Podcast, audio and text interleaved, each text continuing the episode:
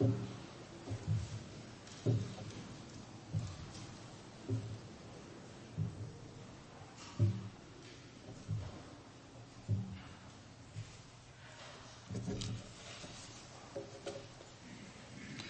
great American philosopher, uh, Oprah Winfrey, uh, she, she once said this. Uh, she said, I believe that everything happens for a reason. Everything happens for a reason, even if we're not wise enough to see it. Uh, when there is no struggle, there is no strength. Everything happens for a reason. Okay, that's uh, Oprah Winfrey's thesis. Uh, is she right? Is she? It kind of uh, sounds a little bit like Facebook theology, doesn't it? The sort of thing that might appear in your feed that's kind of shared by that friend of yours who loves cats more than human beings, you know? You can imagine it. Everything happens for a reason.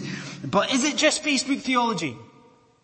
Is it, is it just a sort of nice, twee, sort of silly, idea, or is there actually a little bit more substance to what is being said there? Like if we as Christians this morning had a view into the spiritual realms today, what would we see? Would we see just a wash of coincidence, an accident?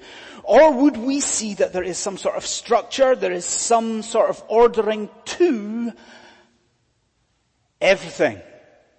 Does everything happen for a reason?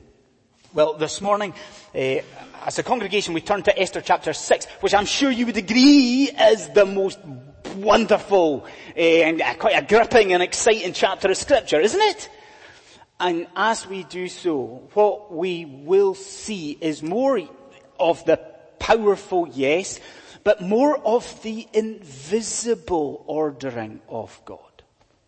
So in this portion of scripture this morning, we're going to see most clearly that God does work all things together for the, for those who love Him. All things. So, uh, with these things said, I would invite you please to turn with me in your Bibles to Esther 6, to that portion of scripture that we read, just to have it open in, in front of you there. Uh, Esther 6 is page 505 if you're using the purple uh, Bible and uh, what we'll do is we'll, we'll, look at this portion of scripture, this chapter of scripture, under three headings, three short, concise headings this morning. That's the plan. The first of those is the subtlety of providence. The subtlety of providence. Okay. Um, last time if you're here, you remember that we saw a couple of things going on. Remember last time? On, on one hand you had Esther, and, and remember she was trying to entice Xerxes, wasn't she? Trying to entice him in order to try and deliver the Jews. You had that. Then on the other hand, do you remember who we had? We had Haman. And we had Haman and his cunning plan to try and destroy Mordecai. So you got these two kind of things going on and as we left things, it was almost, you could say it was almost like night was falling. And we could hear workmen in the distance in the citadel of Susa. What were they doing? They were putting the finishing touches to the gallows, weren't they, from which Mordecai is due to be hanged. So what happens? Okay, what, what happens here? Well, we've all been, we've all been there before, haven't we? Perhaps we've had an espresso a little bit too late at night. Maybe we've been on our phones a little bit too late in the evening and now look at us, we're lying there and we, we're, we're tossing and turning and we cannot sleep. Surely you've been there. It's utter misery, isn't it? Well, isn't that what we're dealing with here? If you see in verse 1, we are told King Xerxes, the Persian king, he could not sleep. Can't sleep. Can't sleep. What do you do? If you are the Persian king and you can't sleep, what do you do? Well actually what Xerxes does, um, I hope you see it, is a little bit surprising. Isn't it a bit surprising? Because think about this, remember what we said before, this guy at the time was the most powerful man in the whole of the world. so he could have any form of entertainment brought to him that he likes. And what does he choose? He chooses to have his attendants come and bring to him and read aloud the book of the chronicles of his reign. You see why that's surprising? It was boring is why it's surprising. This book was really, really dull by all accounts. Okay, this is not the Chronicles of Narnia that he's having read. Um, do you see? It's a, it was this prosaic, a dry retelling of history. So I don't know. What do you think? Maybe Maybe he's hoping that by having this read out, it'll cause him to fall asleep again. Maybe that, do you think maybe that's what's going on here? If so, he's in for a, a bit of a nasty surprise, isn't he? You see what I, what I mean by that? As these attendants read out this book, wait a minute, as they read out that story, like the story that you and I have encountered before. You know the one I mean, don't you? They read out about Mordecai. And how he had heard, what, who was it, uh, Bigthana and Teresh conspire to kill Xerxes. You remember what Mordecai did? He, he ran off to report this conspiracy. As the attendants read this out, what is it that Xerxes realizes? Oh, wait a minute, I've forgotten to do something he realizes that he has not rewarded Mordecai for this act of loyalty to the crown. Now, maybe you're asking just now, so what? so what? Like why is this such a big deal? Why is it that Xerxes is clearly so taken and, and worried about not rewarding Mordecai? You're asking that, why is he so flustered about this? Well, come on. Like, just for a second, put yourself at the time. Like, this is the Persian Empire. This was an age of backstabbing. This was an age of treachery. You, you, can imagine an age where there's all of these conspiracies and plots to try and overtake and kill the king. So, think about the logic here that's going on. Xerxes knows that if he gets a reputation for rewarding loyalty, what's more likely to happen? if he's got that sort of reputation, if people think, well, I'll be rewarded for being loyal, what are they more likely to do? They are more likely, surely, to be loyal. So Xerxes knows this thing with Mordecai is important. So you see what he does? He jumps out of bed, off with the duvet. He wants this resolved right now. And he learns what? He learns that Haman is ideally placed outside the door. Tell you what, let's pick up our remotes and press pause the scene just there, just as Haman is entering into the royal court. Why? Because surely you and I learn lessons, even in what we've seen thus far, about the working and the providence of Almighty God. Isn't that right? Like think about what we've said a number of times in this sermon series so far. We have said, isn't that a remarkable thing this? We have said that, that nowhere in the book of Esther is the name of God mentioned. I wish that a few times, but every time still startles me a little bit, isn't it? Nowhere in the whole of the book of Esther is the name of God mentioned. But here's the thing, there is no way on this earth that you're telling me this morning that when Ijadai read Esther chapter 6, and as we study it just now, there's no way on this earth you're telling me you did not see God's hand in action in this story. Isn't that right?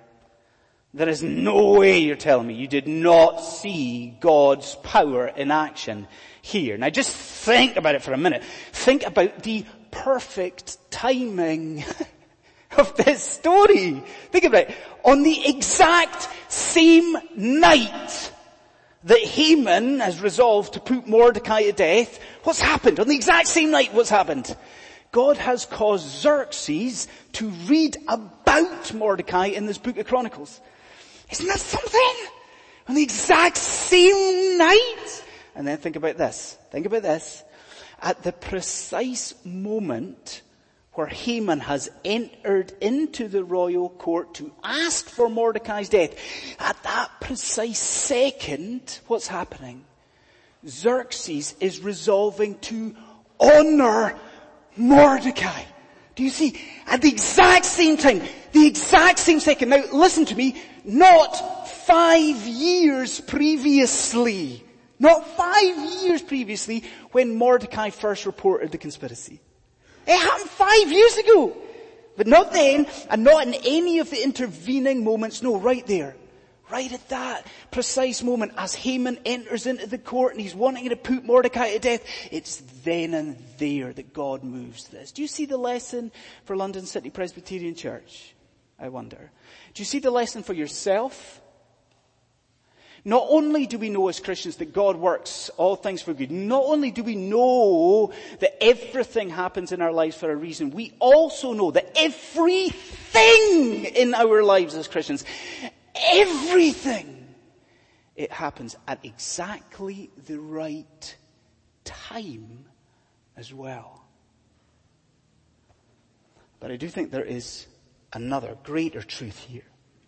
See, would you not uh, agree with this uh, conclusion uh, this morning? That so far, if you've been here for this sermon series, most of you have, you know, if you've been here for this sermon, would you not agree that so far the book of Esther has been a, uh, the insiest little bit dark? Wouldn't you agree with that? It's a pretty dark book. I mean, so far it has been basically an onslaught against people of Israel and the Jews, isn't it? Like there's been nothing but opposition to the Jewish nation as a whole. You know, this declaration that all the Jews are to be wiped out. There's been this opposition to individual, right? Individual Jews like Mordecai. It's pretty dark stuff, isn't it? So far. All these chapters, it's pretty. It's doom and gloom. But this is what I want you to understand and get. See what you've got in front of you this morning. Esther chapter 6. It is the turning point of the whole book. See what I mean by that? This portion of scripture that we are studying just now, these events just now, this is the key moment of the whole book. This is the, the watershed moment. This is the turning point of the whole story of Esther. Okay, from here on in, it's going to change. It's going to lift. It's going to look a little bit brighter. Now, wrestle with that for a moment. Think about that. Here's the question. If Esther 6 is the turning point, what then could we say is the most crucial moment of the whole of the book of Esther? If this is the turning point, what's the most crucial moment in the whole of the book of Esther? Is it last chapter when Esther bravely goes in to see the king? Is that it? No, that's not the most crucial moment. Is it when, do you remember Mordecai refusing, refusing to bow at Haman's feet? Is that the most important moment in the whole book? No. What is it then? What's the most important moment? Friends, do you see that the turning point of this whole story? It is the miserable insomnia of a king. Do you see that this whole book that we are studying, it pivots and it turns on the fact that one particular night, a king can't get to sleep. It all turns on that moment. Do you see the message though? It is the providence of Almighty God that changed the course of history, isn't it? It is the silent working of God that turns the story of Esther. It is our God's involvement in a seemingly insignificant moment. The king can't sleep. It seems insignificant, but it's God's involvement in that that ultimately enables the deliverance of the Jews. And I want you to hear this and hear it loud and clear. You see that? You see that faithful ordering of God for the salvation of his people. You understand, do you not, that that still occurs today? Now is that not, wait a minute, is that not reason for joy and rejoicing amongst the people of God? You see what we are saying here? Our God uses the apparently insignificant moments of our lives. He uses each and every single one of them. Now think about that on a, on a daily basis, the people that you meet, and the conversations that we have and, you know, the news that we get and the way that events unfold, God is in action in every single one of them. Do you see that? That, that He is working these consistent, small, unseen, maybe yet incredible miracles every single day in your life. And why? All for the benefit of the people of God. Does it sound like Facebook theology to you? It's not. It is though a clear lesson of Esther chapter 6. So we see the subtlety of providence. A second heading that we see here, something else we see is the shock uh, of the proud. The shock of the proud. I, uh, remember turning my, my, my TV on a, a while ago. And I remember what the hundred funniest TV moments or something. Now if you were to do that with Holy Scripture, I'm hoping that you would see that, that what we're dealing with this morning in Esther chapter 6 and come out number 1 is the most ironic sort of portion uh, of scripture in the whole of the Bible. You see that, don't you? Now just think about how it unfolds for a moment here.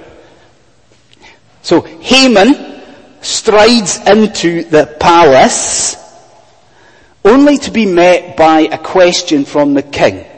So Xerxes looks at Haman and says, okay Haman, you can see how it's kind of ambiguous as well. It doesn't, he's not specific here. He says, okay Haman, what should be done for the man that the king desires to honor? And hopefully you see the problem. You see the mistake that Haman makes, do you? What does Haman think? Haman thinks that Xerxes is referring to himself. So he's rubbing his hands with glee and he's thinking, oh yes, you know, I'm soon to be lavished in all this praise and this glory. You know, he's delighted with this. So what does he do? How does he answer? Does he forget wealth? Mm, I've got enough money um, forget possession, that's fine. How does Haman answer? Haman's like, oh, okay, what should be done for the man that, that, that the king desires to honor? I'll tell you what! You Xerxes, please find your greatest nobleman. You know, a man of real position and power. And you have that nobleman dress this man, whoever he might be, dress him in robes you yourself has worn. And then I tell you what, place him in a royal steed.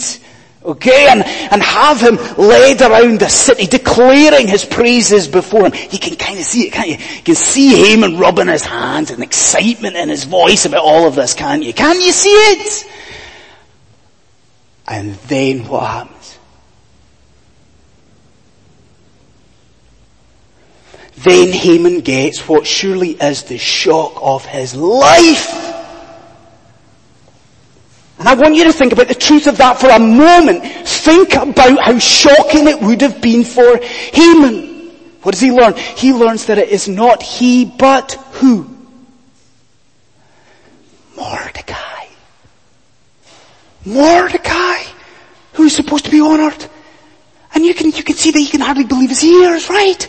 Mordecai, this insignificant, horrible, meaningless little man.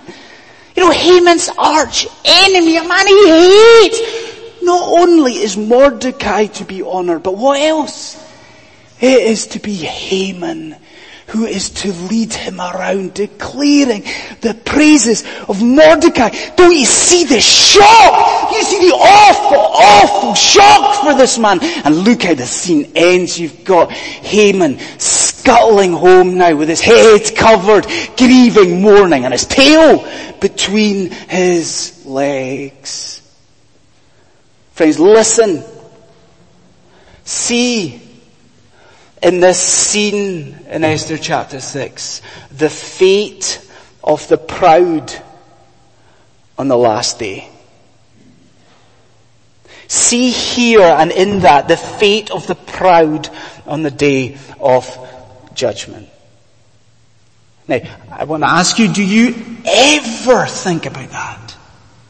Do you ever think about the last day? See when Hebrews says clearly that it is appointed for man to die once and then comes judgment.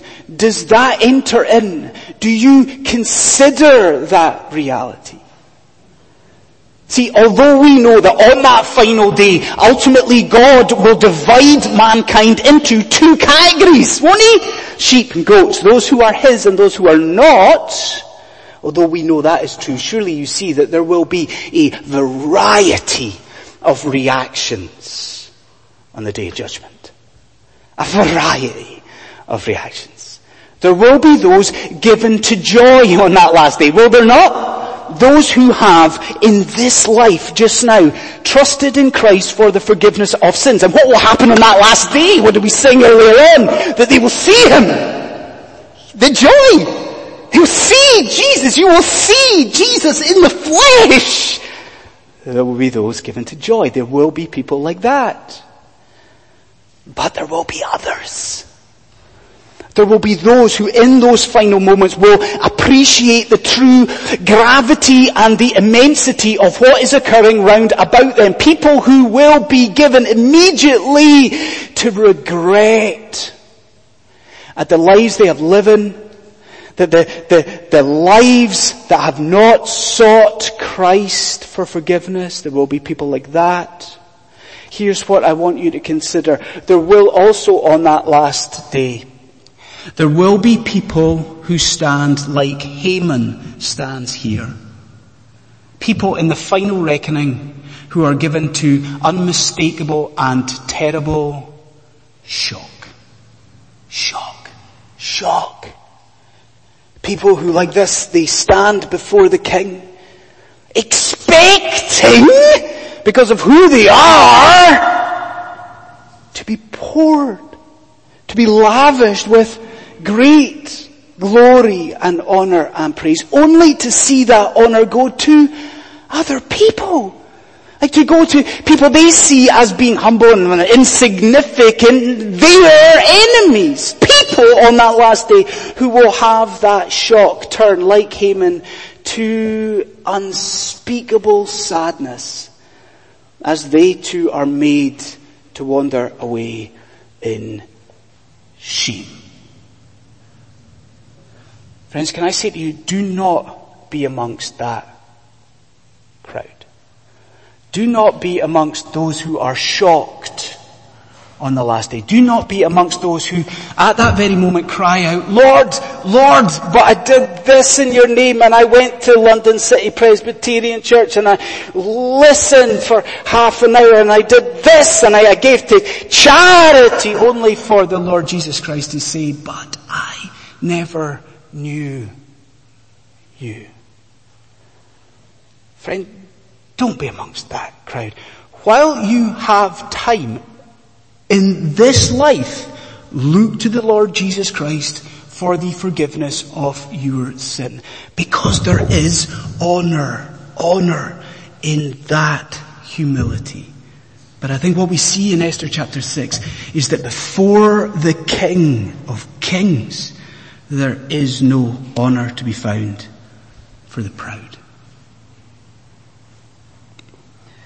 And then the last thing we'll consider just now, the security of the people of God.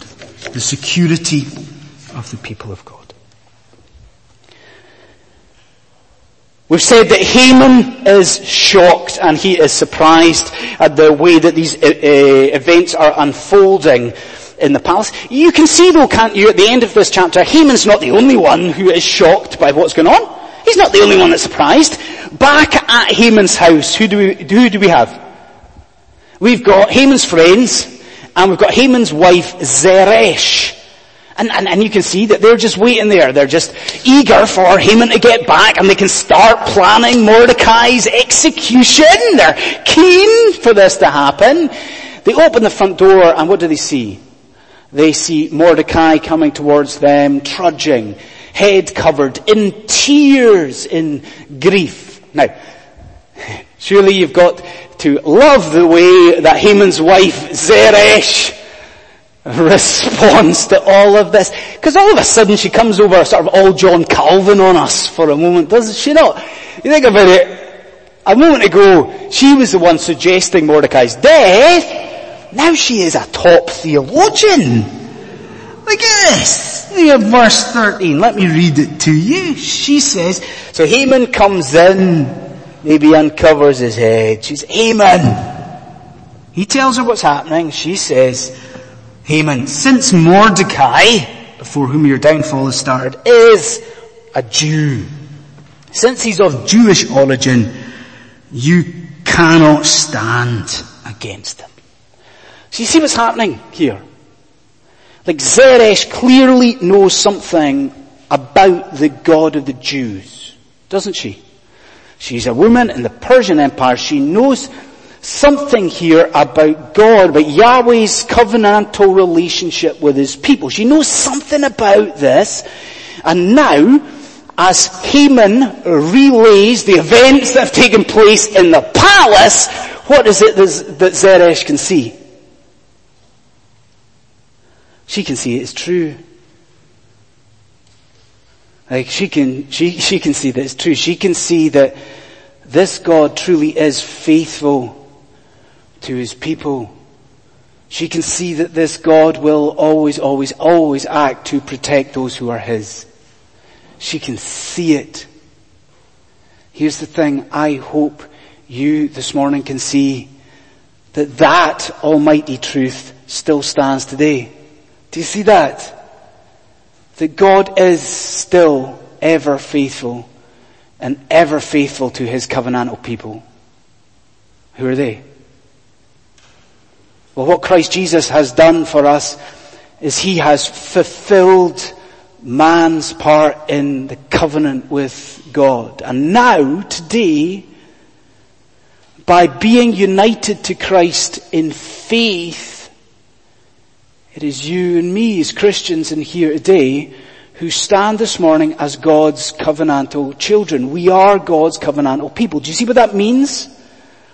This faithful God that we are reading of here in Esther chapter 6, He stands over and He protects us in Christ today. He does.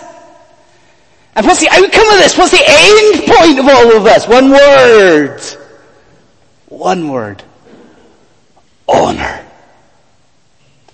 That the honor that that Mordecai receives from King Xerxes here in Esther chapter 6, it shall in no way compare to the honor that you receive in Christ on the final day before our God. It in no way compares with that. And so surely we must end this sermon praising the name of the Lord Jesus Christ. Because I ask you, how did all of this come about? How does it come about? Do you see? We receive honor because the Lord Jesus Christ gave His up. And isn't that right? For us, for you, think about that for a moment, that like here, for us, the Lord Jesus Christ was dressed in fake royal robes. Not by a nobleman, but by Roman soldiers. That, like here, for us, that the Lord Jesus Christ was led around the streets. Not on a royal steed, but carrying a heavy wooden cross. That like here for us, that he had people shout before him, not praise, but ridicule and abuse. You see it? He divested himself of glory that you might receive honor on the final day before the king.